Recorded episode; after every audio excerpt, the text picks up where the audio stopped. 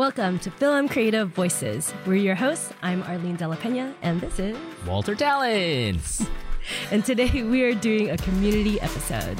where we're going to be speaking with community leaders and community uh, activists that basically helps out the Filipino American community uh, that and affects the Filipino American community. And our guest today is, help me say this, Aquilina Soriano. Versoza. Versoza, I think he thinks he's Italian. That's okay. aka Aqui. We're, we're so honored and privileged to have her. Uh, she's done so much for the community for many, many years. And we are so thankful as FilAm Creative and Filipino American artists uh, to have somebody like her in our corner and helping us and many, many others throughout the community. Yes, and she is uh, one of the main supporters of uh, FilAm Creative's Voices. She allows us to be here in this space, so we're very thankful to have her uh, help us out in this cause. And just she's just an awesome person. So I'm really looking forward to talk to her uh, and just learning more about her. And how are you with community service, Walter? Have you been involved with, with anything throughout the community? Um, yes, I mean, not probably not as much as some of the folks here uh, at P, uh, PWC, uh, but I remember going back as far back as like uh, fifth grade in my elementary school. We did. I grew up in San Francisco, and we did ocean beach cleanup. So Oh, cool. we would clean up the beaches and doing something like that. Uh, and then most recently, I was I was helping out a, a organization called Coach Art What's that? which is you basically take um, uh, kids from different grades, young kids, usually underprivileged kids, and uh, help them uh, learn like learn arts or something like that. You teach them how to play, uh, learn how to paint, learn to play music, uh, sports, and in my case, I was teaching them like martial arts, like Oh, cool. Filipino martial arts, Kali and Taekwondo and stuff like that Oh, nice. uh, you know, just give them the basics and stuff like that. And some of them are, um, some of them it's, it's the kids or their siblings and or both. And a lot, a good amount of them are also underprivileged kids with illnesses. oh, wow. So uh, it I did started. something kind of similar like yeah. that. Oh, which one? Um, I don't remember what it was. So I had I had a best friend um, in Texas growing up. We actually lived in Washington State together, and uh, and then we convinced her family to move to Texas as well. One year after my family moved. Shout out to you, Bernadette, and uh, and her family was very involved with um, the community in San Antonio. And so my very first thing, there, it's somewhere out there. There's footage of this where it was a Halloween thing, and it was something with kids with an illness as well. Hmm. And so we we didn't really have costumes, but we did have taekwondo outfits, both of which we did not do, uh, but we just happened to have them. And uh, and so So they're like, you're Asian. and I believe it. so we I remember like somebody like I went to school the next day and everyone was like, Oh, I saw you on the news. Like you and your friend were like looking like this right at the camera. like there were like kids playing around and and so we were doing something uh, very similar where we're doing like lots of arts and crafts and Yeah. and um you know just kind of I don't know if it was like make a wish or uh, something to that effect.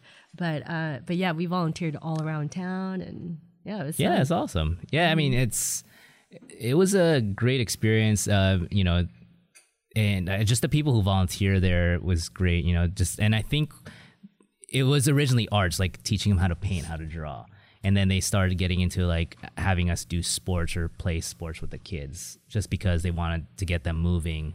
Uh, you know, instead of being stagnant or you know, and, and we work with their disability too and stuff like that. So it was, it was an eye-opening experience for me, just being able to work with kids. Um, so yeah. Uh, What about? Um, well, we're gonna be talking to Aqui about like PWC or Filipino Worker Center again, um, and they do a lot of stuff with the community and with the local community.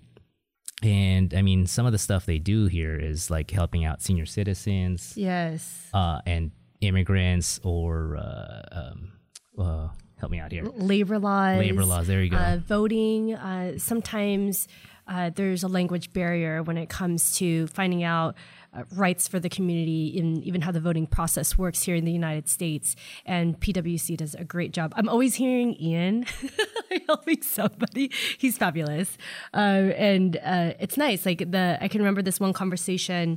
Um, we must have been here for another event, but they were here in the conference room, and he was helping um, one of the aunties who could not speak English very well, and her phone bill was astronomically um, overcharged. And so he was able to talk to a representative and discuss things with them of, you know, to get charges taken off, which is huge because, you know, with a lot of immigrants, they're not making, you know, they're not rolling in the dough when they first come to the States, or if they've been here a long time, you know, they might not have the means um, uh, to just afford, um, you know, certain luxuries of life and to to have a difference of you know what your phone bill costs. That's Yeah. huge. I mean that's food. Well, it's also something that I think young people um, and you know first generation, second generation, or even just you know Americans who's been here for a while, like I, that's something I don't think they realize or think about is uh, the, how difficult it can be to immigrate to a new country, and then especially if you're already like a senior citizen or like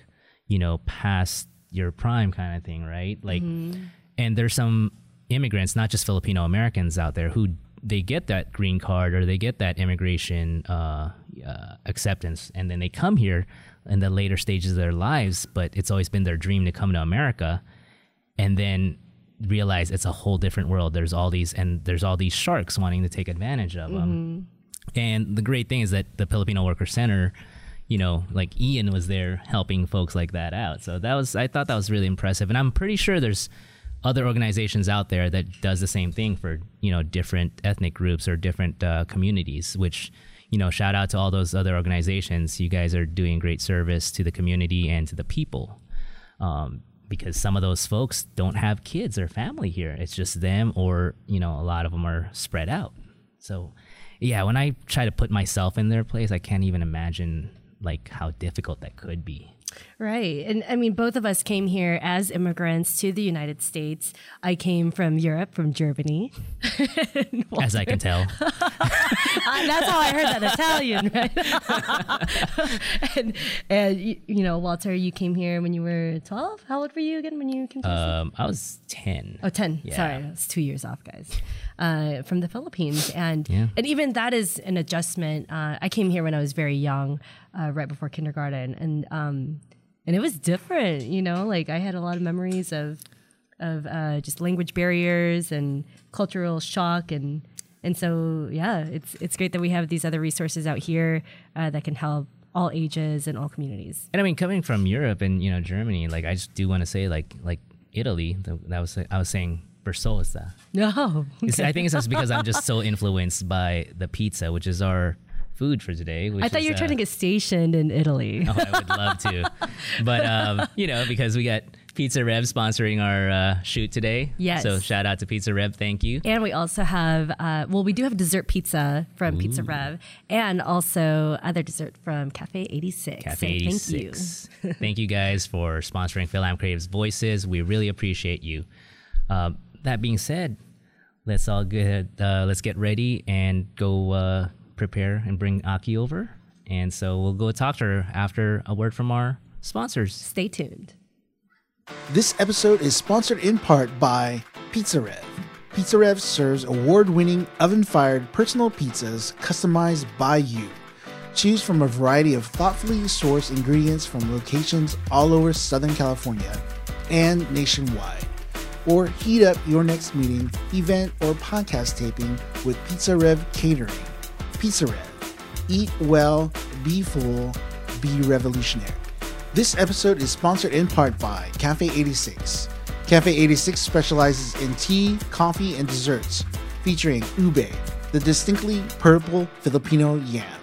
Come into any of Cafe 86 locations in Southern California and the newly opened location in Las Vegas, Nevada. Try their ube crack cheesecake, turon pie tarts, and Voices crew favorite ube leche flan cupcakes. Cafe 86, tea, coffee, and all things a la mode. Hey guys, we're back. Uh, we have here Aqui Soriano Versoza. Sorry, I can't help it. I love it. I love saying that. welcome, welcome to Voices. Well, it's great to be here. Thank you. And I just want to say thank you for having FilAm Creative and FilAm Creative Voices here at the Filipino Worker Center in historic Filipino town in Los Angeles, California. We really appreciate you and thank you for letting us be here and letting use your space. Well, this is Larry Itliong Village, and you know we're here to become a community space and to support our Filipino community. So we're really happy to have you here. You have quite the career. I'm gonna fangirl a little bit. I'm not even gonna wait. so you started off as a child actor, and you are actually in one of my most favorite movies growing up. you guys, she is the girl from Troop Beverly Hills. Which I I was always wondering what country they came from mm. because the dad was, you know, this dictator of like some random country, but no one knew. But his name was Bong Bong. Yeah. Right? I mean, my character was one of the first very specifically Filipino characters. Yes. Even though I was the dictator's daughter, that was the character. But Yes. I was one of the few actual Filipinos, not just a token Asian. Um, but yeah. And uh, what year was that movie? Uh, it came out in 19, I think we filmed it in 88 and it came out in 89, I believe. That was middle school for me. Oh, Wow. So was it supposed to be like sort of related to like Marcos? Like, Absolutely. Oh, Yeah. okay. Yes. That was a direct spoof on the Marcos dictatorship. So they actually got um, a Filipino, the, the actor who played him is a Marcos lookalike. But Oh, funny. Um, he actually, he's actually a doctor in Beverly Hills. Oh, really? Oh. And he's the brother of Jose Maria Sison, who's like the father of the National Democratic Revolution What? in the Philippines. Yeah. Oh my god. but that was part of his gig in the 80s was to do like impersonations of Marcos here Wow. in um, in Hollywood. Oh my god. Fun fact, guys. That, that's so amazing because seriously, growing up, um, you know, I never lived around a lot of Filipinos, and you were very clearly Filipino. The family was very clearly Filipino. Even you know, With lots of shoes. yeah, lots of shoes, and then the dancing, and yeah, it was it was awesome to see you know this Girl Scout, this troop Beverly Hills girl, the one and only Filipino in that troop. So thank you so much. You like literally, it like oh my gosh, I've watched that movie so many times. I was so in love with it. Like I remember the scene when you know you were sleeping, she took off your glasses. I was like, oh my god, see, she cares. it's like I love it, I love it. And so, how did you go from from acting? into what you do now, into social justice and fighting for the community? Well, um, well, so I was born in the um, middle USA, right in the Midwest, uh, Omaha, Nebraska. And we traveled here, came to California, and like we're in California, so I wanted to try acting. So when I went to acting, um, I just started doing lots of commercials, Barbie, Baby Cookie, tons of Mattel stuff, Doritos, Pepsi. I don't know if you remember that thing. I was uh, no, no, no. It was like a summer thing where you, I don't know. Everyone did this. Anyways, It was like a the dance. Egyptian dance. Yeah, Rodney, we gotta get a clip of that. Can Or play reenactment. We'll do a reenactment. Gotta go through the archives of stuff. but I actually lived in Orange County, so we'd drive up every day. My mom would drive Oh, wow. um, me up after school to auditions, and then when I get stuff, I would um, go and film. And um, and so I thought that actually I was just gonna my direction was gonna be acting, you know. And I came to UCLA, went to school.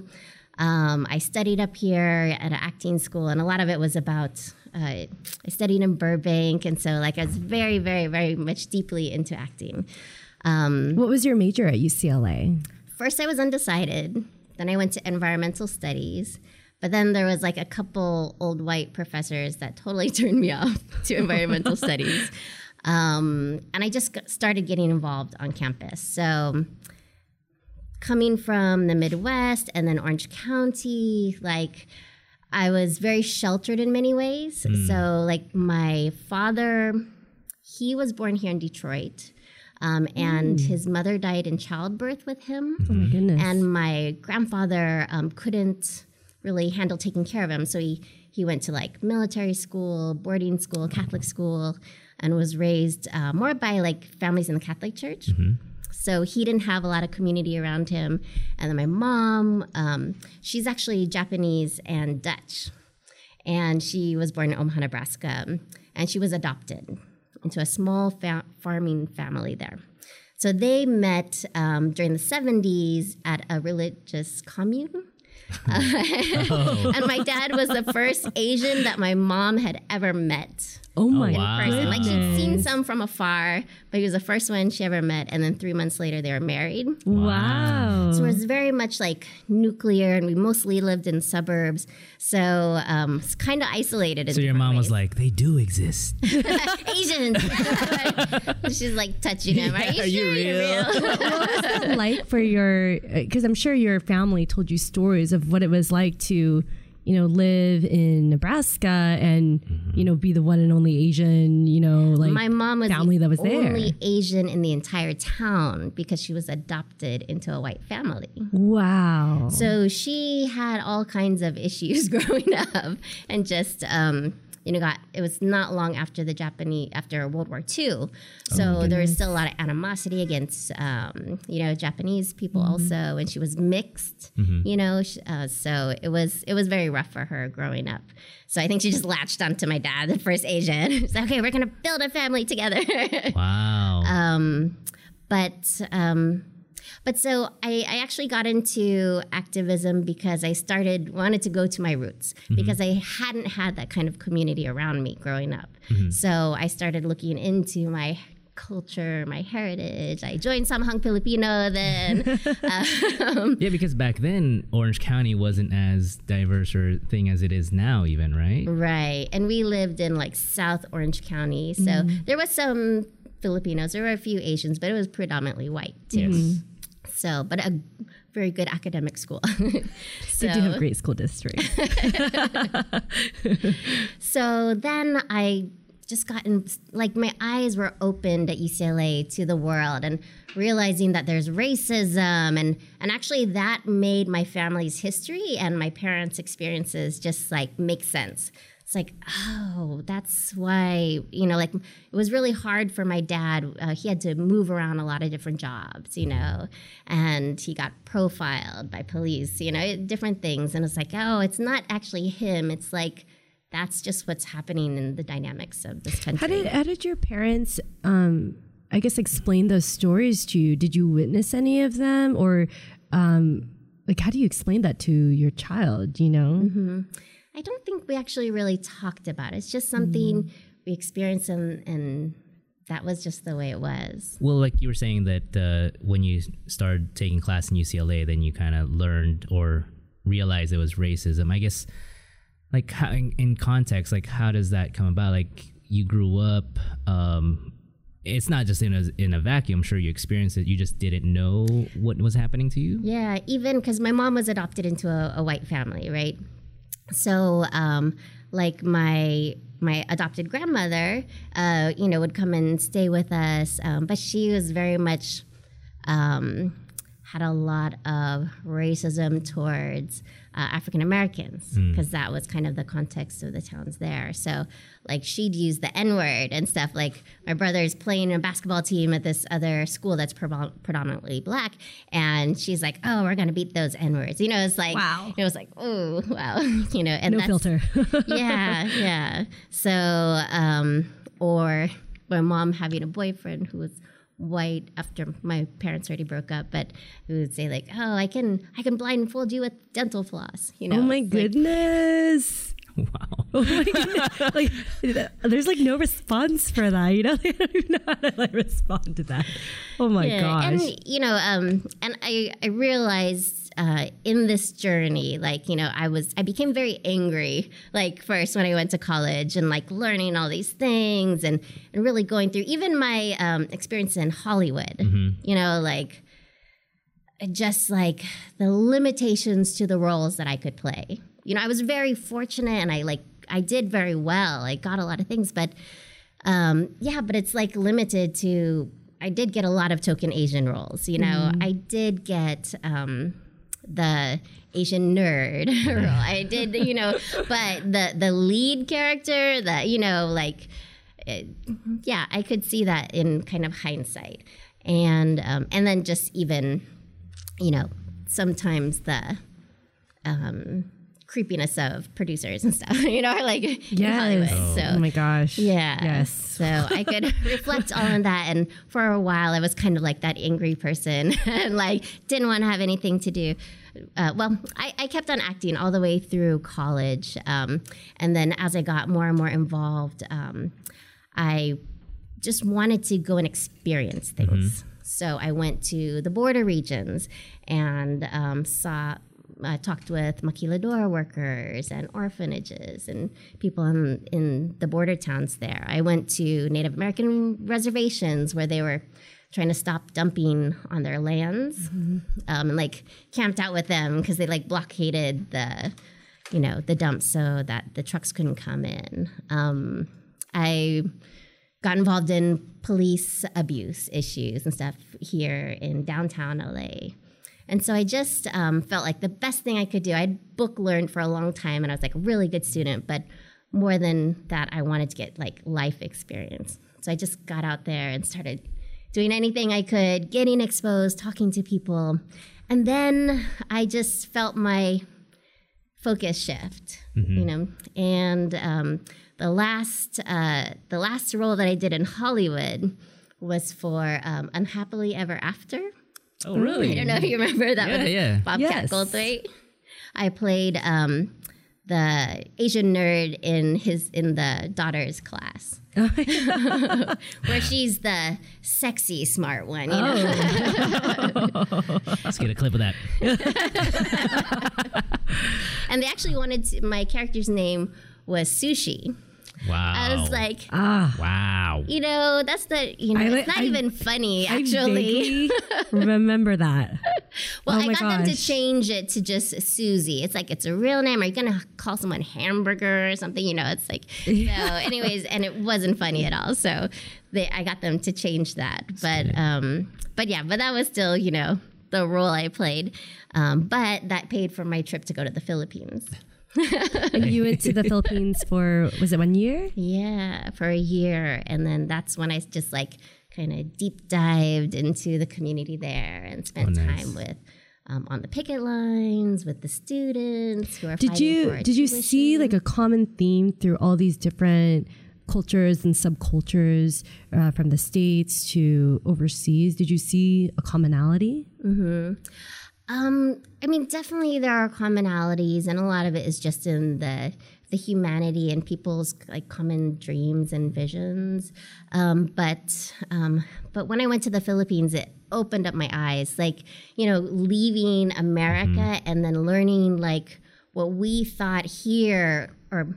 We couldn't even think of like a baseline reality of Yeah. what I Like poverty over there is different than the poverty Things that we thought were you were necessary to live Yeah. people don't have over there, right? In context, like what years or what year was this? Mm-hmm. Or Uh, 96 to 97. okay. And so when you were out there uh, getting involved, like what was the like what were the issues and topics that you were like learning or discovering and getting active?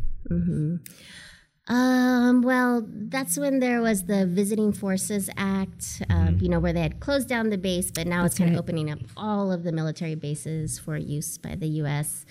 Um, and the issues of pollution and stuff like that. Um, in, I mean, just the issue of like um, basic wages, running water, you know, sanitation in like the the barangays, um, and um, also in like minimum wages in like the Century Tuna Factory, for Oh, example. okay.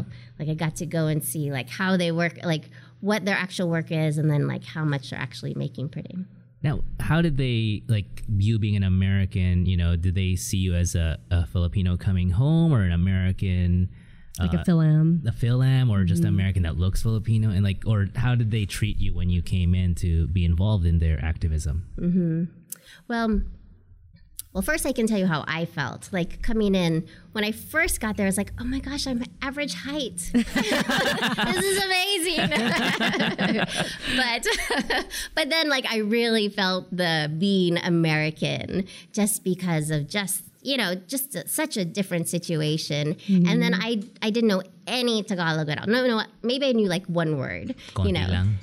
not even that much. Because neither of my parents uh, knew uh, Tagalog or never spoke it at all. So what I knew, I knew by listening to some songs. and so I, when I went over there, was like part of my journey was just learning how to speak Tagalog. Okay. Um, and I would study it, and I had my little Tagalog book, and then someone would sit and help me with it, and then I just try saying things the next day. Like um, I put together a speech. Ako po si Aquilina. and just like simple things, kain na. and the hardest thing sometimes, like I remember one time I got so frustrated just because like couldn't understand the jokes and it just made me feel so separate. Like I didn't have the context yet to understand all of the jokes. So by the end, I was getting pretty good. But um, but so that was just like because language is like so um, you know it's such an embodiment of culture. And so there's all these different kinds of references and different things that I just, you know, words that like kind of translate the same are not exactly the same, Right. right? Yeah. And so that's something I had to learn just by being there. For them, I mean, like for the people that I worked with, a lot of them were student activists, especially. Um, I mean, they were they were very um, open and gracious. So they like definitely appreciated that I was there and that um, I really just like dove in like head first. Anything, I'm game. Any kind of conditions, I can take it. I can. If you if if that's what they do, then that's what I'm going to do. Awesome. So I learned how to eat with my hands. I learned how to, you know, just go with like a little bit of food, you know, and just, you know, and just really live together with them and struggle together with them. I learned how to ride the jeepney system. oh yeah. and so and they appreciated that I was really trying, you know, to to integrate myself and trying to speak. Um, and even like by the end of the year, my Tagalog still wasn't very good, but I was really trying. And um, I gave a speech and I like wrote out my whole speech and, and I gave it in front of this big uh, gathering. And everyone's like, yeah, Aqui, Tagalog, yeah. And I, I don't know that they actually understood what I said, but they were like so supportive. Yeah, it's like it wasn't the content; it was that you tried. yes, yes, you know. Speaking of support, so you know you have these speeches that you do that are so passionate with the community here in LA, and of course you'll get your hecklers, um, you know your your full on supporters, and then you know it, it's just like this huge uh, variance of different types of people. How do you deal with the people who you know make weird comments or negative comments towards the things The that you're fighting for. The trolls. oh my god, the trolls. They're so out there, guys. They're so out there, um, especially around immigration. yes, yes. I, I read some of the uh, comments on YouTube and I was like, good lord. like, What people would have opinions about immigration? oh my goodness. And, and they're like, they're not even subtle. They're like really, really strong opinions. And it's surprising. Yeah, yeah. and f- within our own community too. Yes. right? Yes. So Yes. if you go on like Asian Journal or TFC, yeah, the comments. But um, I mean, for me, partly, in some ways, I'm I'm partly insulated from that because we've built a really, you know, we have almost 1,500 um, members of PWC, and we work in these really amazing coalitions like the Domestic California Domestic Worker Coalition, um, the LA Worker Center Network, and so a lot of things that I'm going to are like packed with people who are like, you know. Um, who believe in the same things and who are fighting for the same things. So that's more of the overwhelming feeling that I get. And so even like you know, I'm I'm not a performer anymore, but like doing speeches, I use a lot of skills that I learned from acting. So in terms of just Oh, they're being powerful. present, They're being so powerful. connected. And um, thank you. Um, and it, because it's the energy, right? You, You're able to connect into this large energy of a movement and um, and singing too. And and that kind of crowd is like so amazing. It's like better than I mean, it could it's better than anything in Hollywood, you know, because it's just like you're there together, you know. So in a way, you're like you feel like your acting background helps you in becoming a community organizer? Oh yeah, I mean, there's so many of the skills that transfer. You'd be um, amazed, um, and especially because I'm a director, so I do a lot of public speaking, and the type of um, acting that I did was. Um, uh, it was called acting for life and it was a lot of it was about like dropping into your center being very present being letting things go moment to moment you know and so that you're you flow with the energy of another person. It's not being in your head here Yeah. you know and contriving who your character is. So in that way it's like i'm able to drop into those skills connect with someone even like when i'm working with um, a caregiver who has a wage claim right? Knowing how to really connect listen. I mean it makes a lot of difference you know Wow. I'm kind of wondering what would have happened if, uh, like, an alternate universe where you studied method acting instead. it would look totally different yeah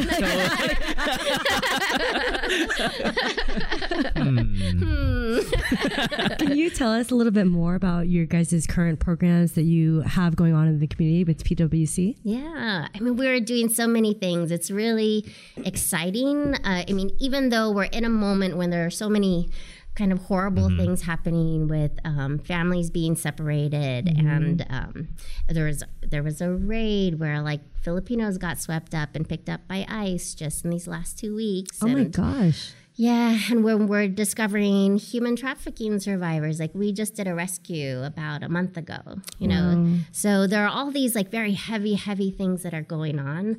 But um, I think for me, it's um, being able to actually take action around things um, that uh, gives me energy in this, and we're and we're able to be very creative. Um, we're always thinking of new, innovative ways that can, we can reach out to new people, that we can actually transform society. So, um, and we use um, some theatrical, um, like theater uh, exercises um, when we do organizing. Can you give an example? Sure. So, one thing we do is a self care workshop. And so, a lot of the people that we work with, not all, but if you're a domestic worker or a human trafficking survivor, you know, like um, you've been through trauma, right? And so, the self care workshop is about kind of like going through and being able to start to reflect because you've always been giving, giving, giving also as a caregiver, so that you're able to take time to reflect and also also do healing for yourself by using um, uh, like workshops where you're moving your body as well. So you're also putting yourself in other people's shoes as you're feeling like and appreciating the things that you've been through, and um, and it helps to release things. You know, like acting does, right? So it's like allowing them to express themselves because they're so they're spending most of the time taking care of other people in a way. So it's like just them releasing that whatever pent up energy or frustrations they may have, right? Yeah, or or embodying things they've been through. So like in like maybe an abusive kind of work work situation, what like being able to kind of like act out um, like what they went through, and then being able to act out what it is to like transform from that. That's awesome. It must be like super interesting to watch people who don't have a theater or, um, you know, acting background to kind of have the self discovery and express themselves because I can imagine a lot of people are very shy and um, kind of concealed, right? So wow, that, they must feel amazing and go through fear, go through you know a lot, and then we've also done um, uh, improv. We worked with Second City Oh, nice. to Oh, actually do uh, um, improv classes with caregivers Oh. because caregiving itself you need improvisation Mm-hmm. skills, especially you have folks with dementia and, and Alzheimer's. You don't want to argue with them. You want to go with them and flow with them and like redirect and stuff. And so. Wow. So the never- framework of yes and, you know, Works in in- Life improvisation. skills. Exactly. Wow. Guys. it's leadership development, actually. Wow. So Yeah, yeah, don't basically don't take your acting classes for granted. There's other other uses for them. That's right. you don't even need to go to an acting class. You can just go to PWC and they will put you through these workshops. That's right. And help the community. So it's a win-win for everybody. So how And do culture- people how do people get involved? Um, there are lots of different ways. So, I mean, one, so we do a lot around, like you said earlier, um, labor issues. Um, wage theft is a big problem. Uh, here in Los Angeles, this is the biggest wage capital, wage theft capital of the world. $26.2 million a week in stolen wages here in Los Angeles. What? Yes. And so, like, if you think of poverty in that context, like, this is actually money that people worked for and earned, but just didn't receive and then couldn't use for their families. Now, for the people listening and uh, watching this, can you explain to us? Like, uh, they're, they're probably going to be asking, how is that even possible in today's like digital age? Like, how can they be? There, how can there be wage theft? Like, can you explain that? So there's different types of wage theft. One is just being paid less than minimum wage. One is like non-payment sometimes of like you're working and you just didn't get paid for those hours. Um, sometimes it's like um, also not get any breaks or um, yeah breaks or meal breaks throughout the day. Um, so you just worked and worked and worked. Um, but so, for example, caregivers, it's rampant in the domestic worker industry. Caregivers, we have a lot. Of, we have two big cases right now, and um, in one, it's um, caregivers who are working one on one through an agency, but in individual homes, and on average, they're getting paid five dollars an hour with no overtime. Usually, working twenty four hour shifts, like around the clock. Um, and the owner was making a lot of money. The agency, Wow. yeah, was we kind of figured it was like around fifty thousand dollars a month. That was her take home. oh my Wow. gosh. Um, and then we also have another big case where it was um, it's workers who worked in a board and care facility called Adat Shalom, and they were paying the workers um, like about three dollars twenty cents an hour um, with no overtime Wow. and 24 hour shifts with like six people that they're caring for with really heavy, uh, you know, needing help with restroom, lifting, you know, dementia, all kinds of things. So, um, and people just felt like they didn't have a lot of choices, you know, or didn't necessarily know. But that's crazy because if they were a registered nurse, you know, with a license, they would be easily making 50, 60, 70 an hour. Right. For personal care like that or more. Sometimes it's like, it's, you know, 80 and up. So that's wild. Now I'm just curious. Um, uh, are these uh, are they being taken advantage by people within their own community, or just this is just it's across the board? Like, It's both. So in home in the home care industry, it's both. We do have a lot of Filipino um, owners, and it's and some are good and some are not, right? And some of it use that utang na loob to uh, like at least I'm giving you a job kind of thing. Um, and then there are like the so the one agency case is Filipino owned, um, Filipina owned, and then the other one is Jewish owned. So it's not a Filipino owner. Now, um, I just want to talk uh, talk about real quick about one of the things, the big things you guys did, which was the California's Domestic Workers Bill of Rights. Mm-hmm. Can you just real quick tell us about how you know how important is that for the people in California, and like what are you guys trying to do with that? Uh, are you trying to make that go national? Yeah, absolutely. Like in the 1930s, domestic workers and farm workers were excluded from all the, the protections that all other workers get. Um, and not for any good reason, but actually because the Southern um, legislators did not want to shake up the economic and racial hierarchy of the South that was not that long out of slavery. So they actually want to exclude all African Americans. Um, when that wasn't possible, they said, let's do the next best thing. Let's exclude domestic workers and farm workers because that's where they were mostly working. And that was the compromise to be able to get that law. And so until uh, until we actually passed the California Domestic Workers Bill of Rights, caregivers and nannies were excluded from overtime protections. so, which is a part of that 75 year exclusion um, from the 1930s.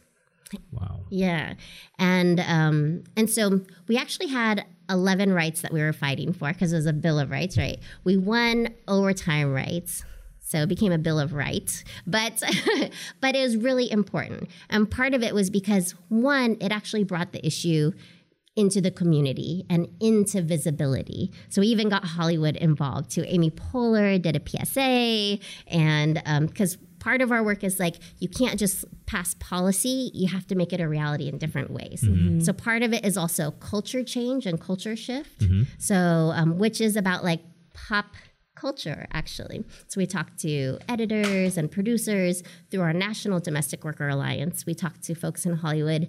They get to hear actual stories of domestic workers so that they can base then stories that they do on real stories. Um, and then we're also doing enforcement. So, how do we make those rights a reality that, okay, we have overtime rights now, but there are still so many people being paid even less than minimum wage? Right. Yeah.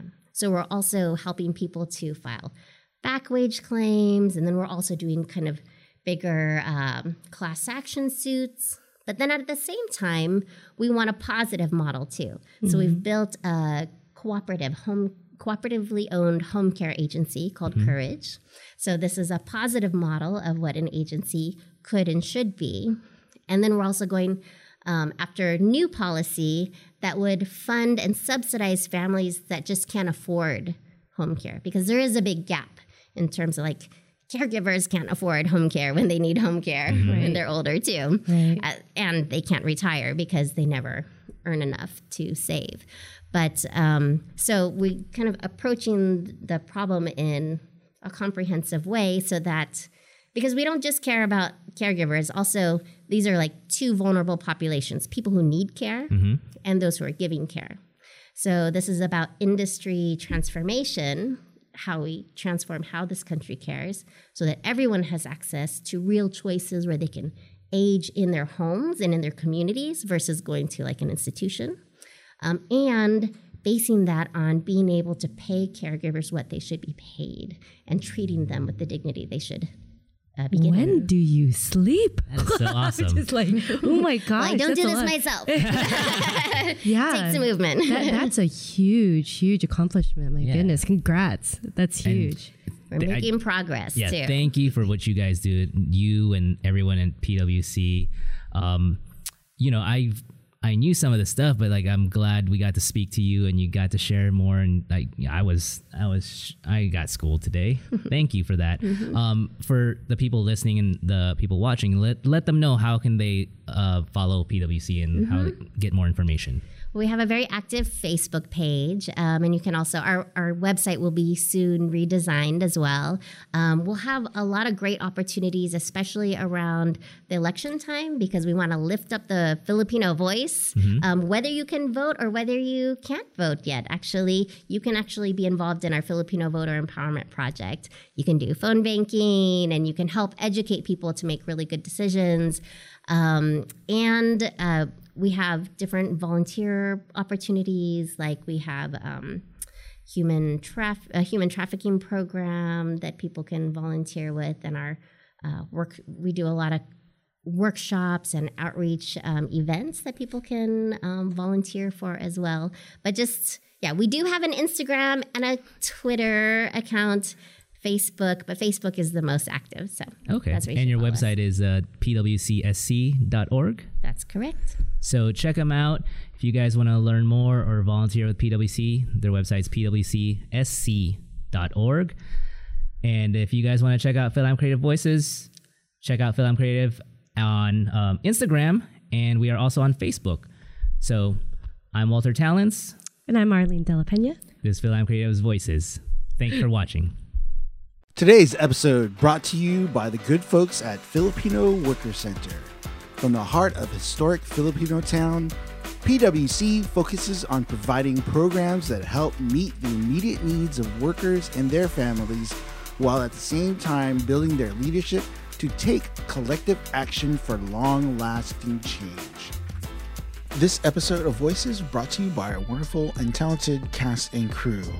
Director Rodney Guhudo, producer and host Walter Talens, producer and host Arlyn De La Pena, producer director of photography Winston Fernando, producer sound design and social media Charles Gray, cam ops Paolo Artesilia, Cheryl Nathan, production coordinator and staff writer Ronnie Kenyeso, production assistant Rachel N. Kuwilan, and BTS photography and videography by Ren Arieta.